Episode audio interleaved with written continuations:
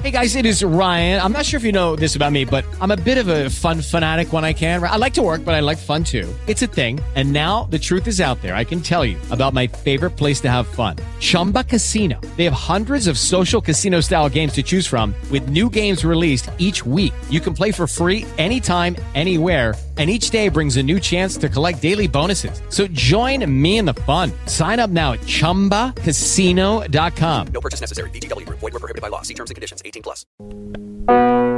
Welcome to the Art Studio. This may be the first Art Studio show for many listeners. That being the case, I'd like to introduce myself. I'm Dan Burke, your host, and I'd like to thank you all for listening and uh, coming in today and, you know, spending your time with me in the art studio. The art studio is about art, writing, being creative, and all sorts of things. Over time, over the last seven years, it has evolved into talking about my personal thoughts about all kinds of things.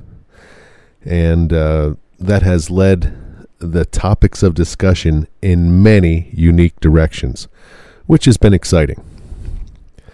That being said, it being 2017, can you believe it?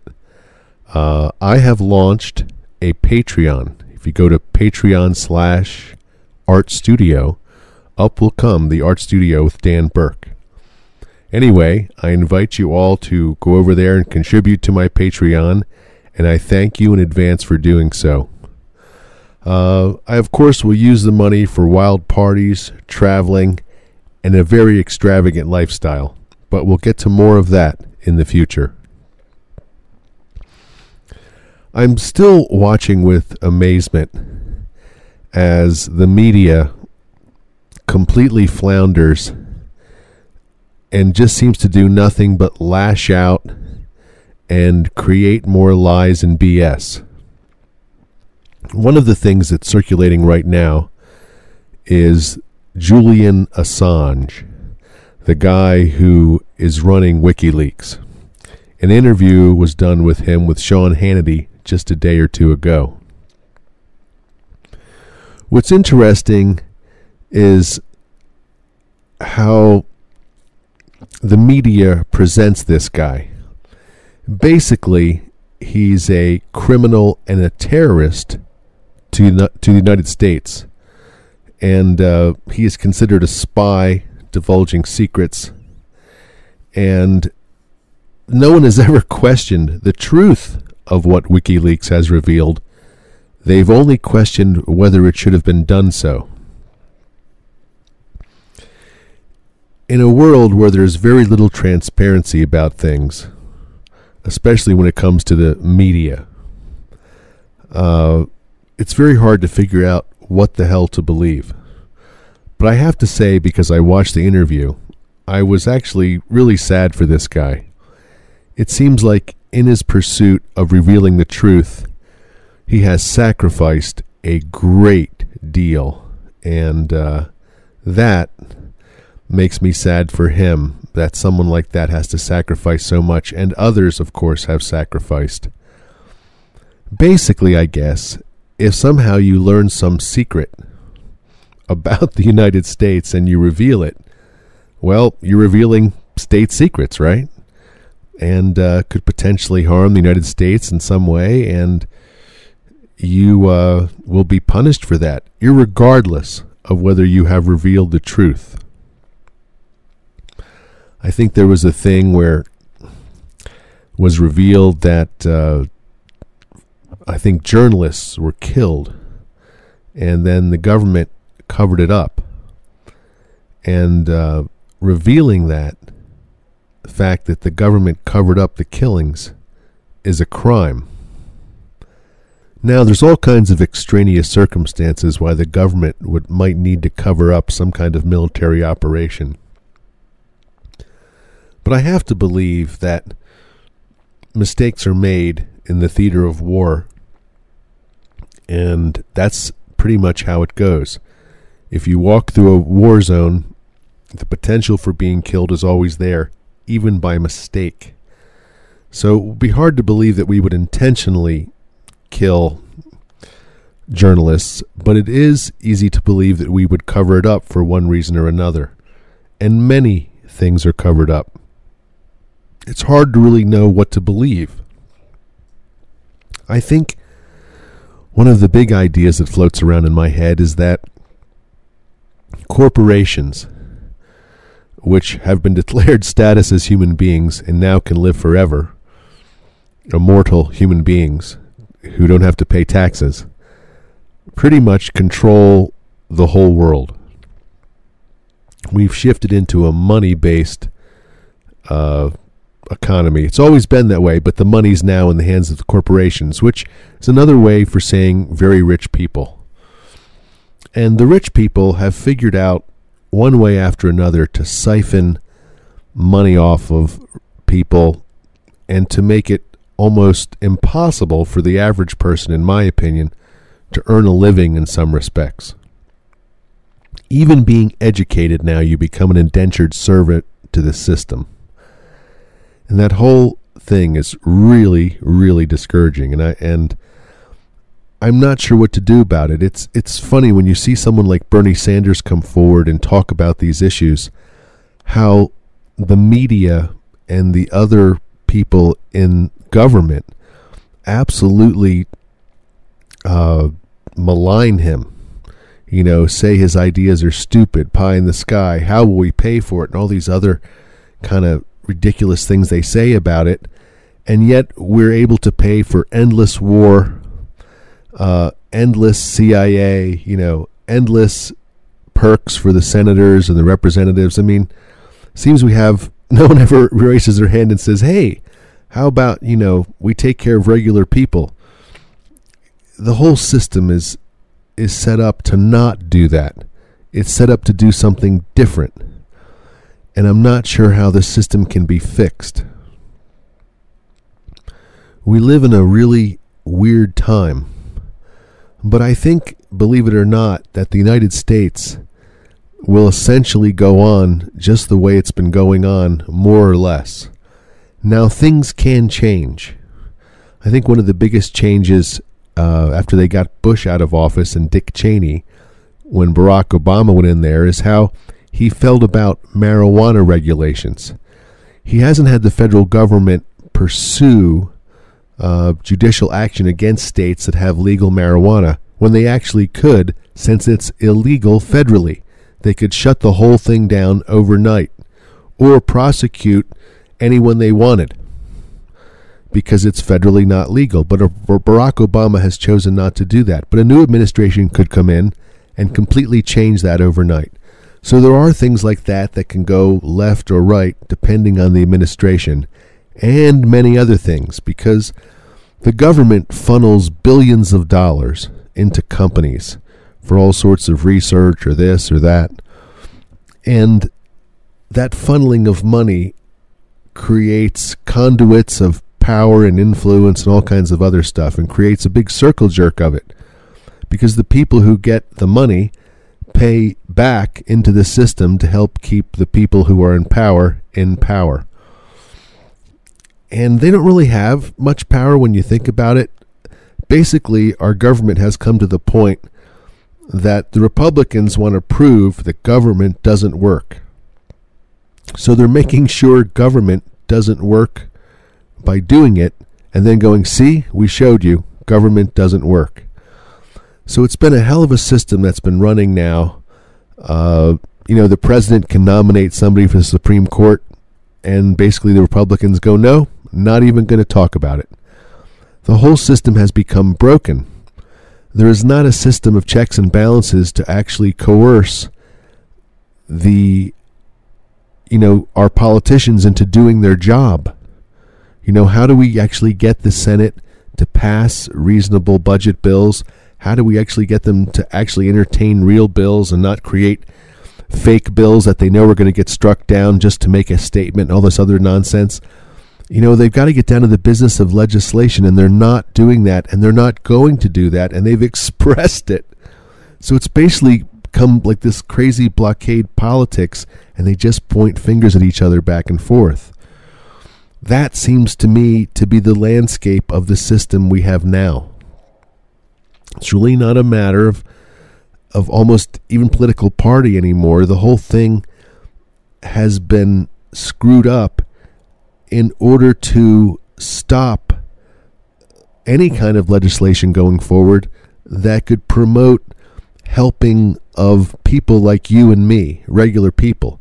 Meanwhile, there will be legislation passed and or ignored so that no new legislation is passed to help people that run the stock market or pharmaceutical companies or private prisons.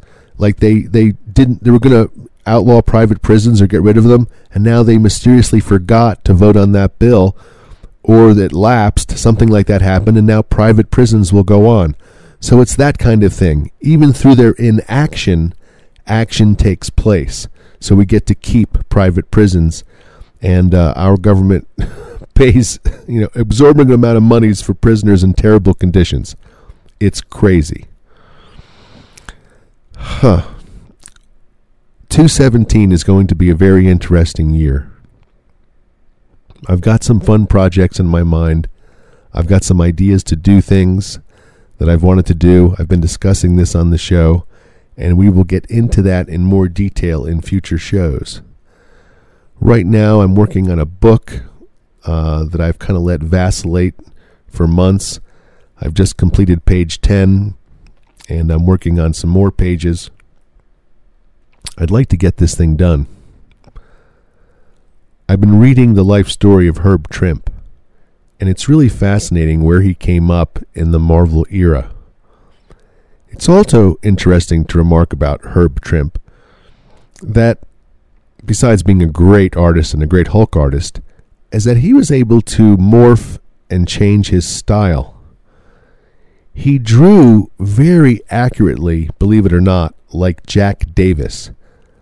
But because he had to follow more or less the Marvel House style, he developed that wonderful style he developed throughout the 60s and the 70s. But then later, he flipped his style to a completely different style, then flipped it again and again he almost has a Moebius open line style uh, at the end of his drawing career. It's absolutely fascinating looking at that kind of progression. And the thing about it is, is the way he talks about it is, is he's like a mimic. He uh, never considers himself a great artist, just a kind of guy who expanded on what he thought the marketplace wanted.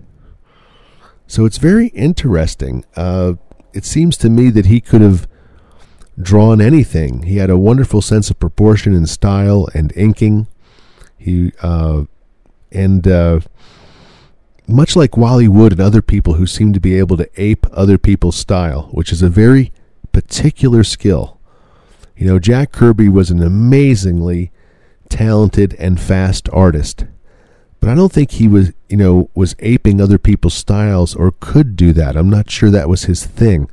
But I think Herb Trimpe, much like Wally Wood, could morph his style. He was that good, that that uh, much skill and virtuosity. So I find that really interesting. And Herb Trimpe never got to quote unquote meet Jack Kirby, believe it or not, but he worked in the office when Jack Kirby would come in and out with his pages. And he said one of the neatest things about Jack Kirby was was sometimes Stan would re- corre- uh, ask for a redraw or a correction, and rather than go home and draw the corrections, Jack Kirby would sit down right there in the office and draw the corrections. And he said that everybody would gather around Jack Kirby and watch him draw because he drew so incredibly fast. He would knock out all the correction corrections in just a couple minutes and then leave. And it's it's pretty amazing. And another thing is is if you ever follow the Jack Kirby story, they pretty much ignore him and they kind of almost force him to leave Marvel due to their ignoring him, not offering him a contract, medical benefits, all sorts of things. Jack makes the jump to DC almost because they treat him so badly that he has to. Meanwhile, over at Marvel, Martin Goodman sells the company to a corporation. And that corporation makes things pretty good for the incoming uh, staff. And Herb Trimpe works right through these transitions from Marvel being owned by Martin Goodman, which is basically a mom and pop organization, all the way to one corporation after another owning it, including Revlon, if you can believe it.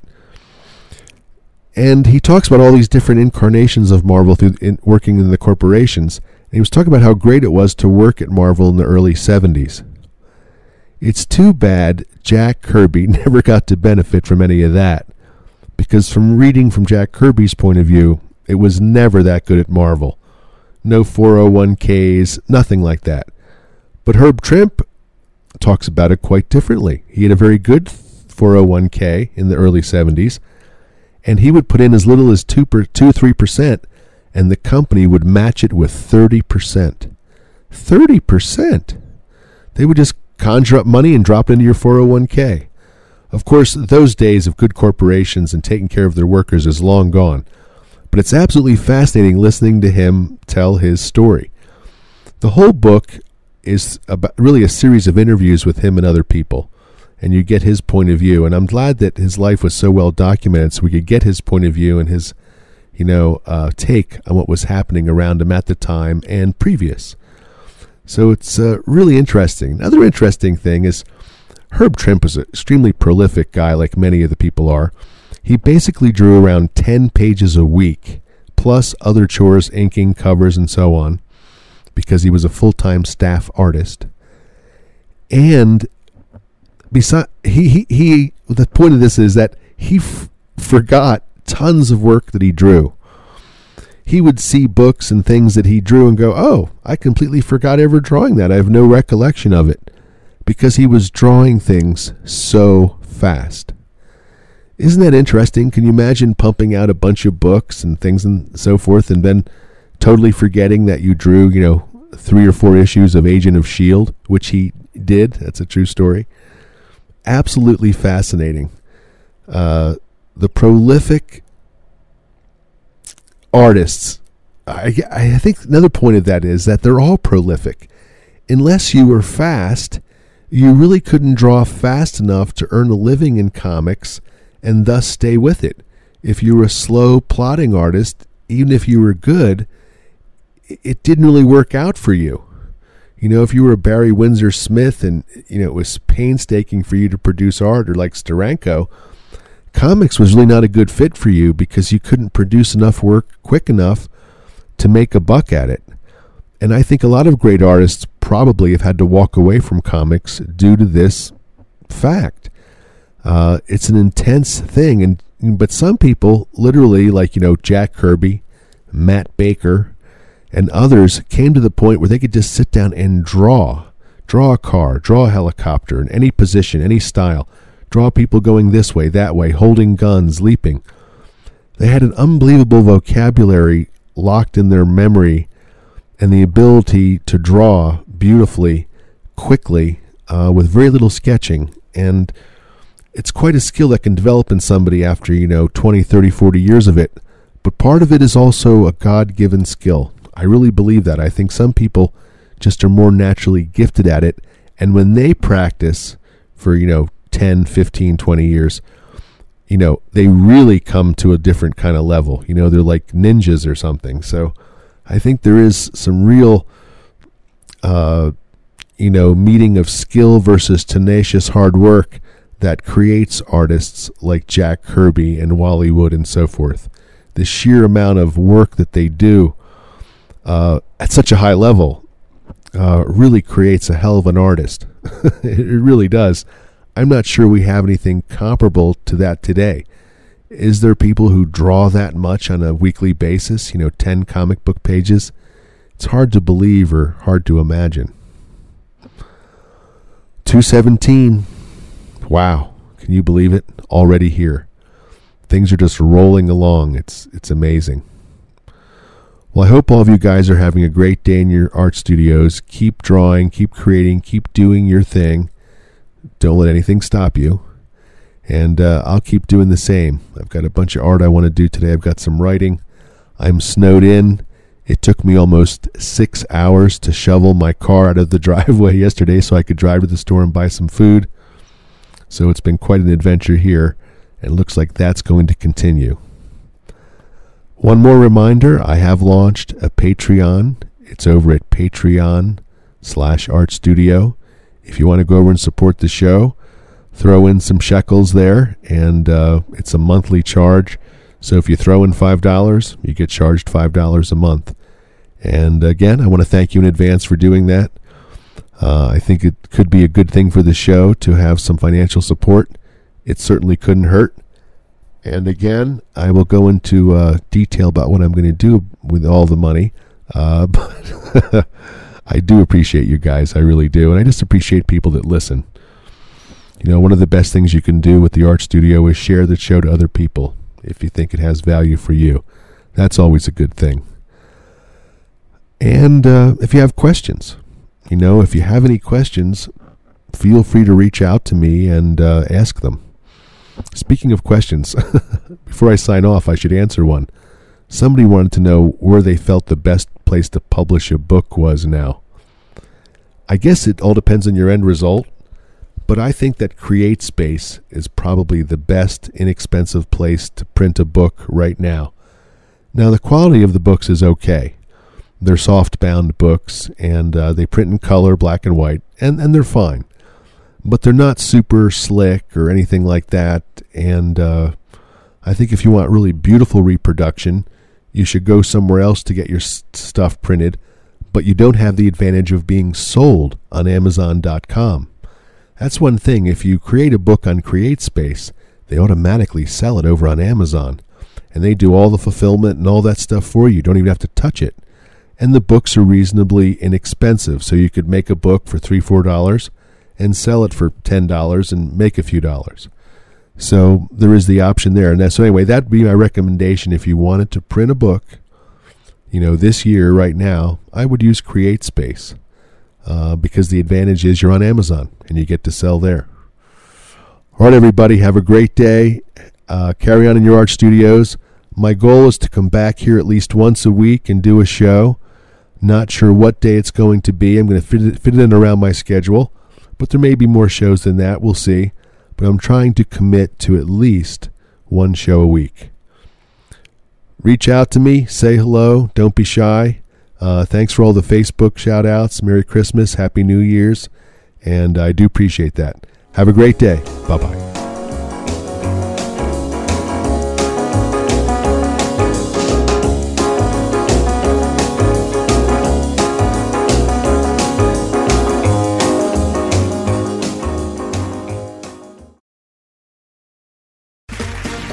Round two. Name something that's not boring. A laundry? Ooh, a book club. Computer solitaire, huh? Ah, sorry, we were looking for Chumba Casino. That's right. ChumbaCasino.com has over 100 casino style games. Join today and play for free for your chance to redeem some serious prizes. ChumbaCasino.com. No purchase necessary. Where prohibited by law. 18 plus terms and conditions apply. See website for details.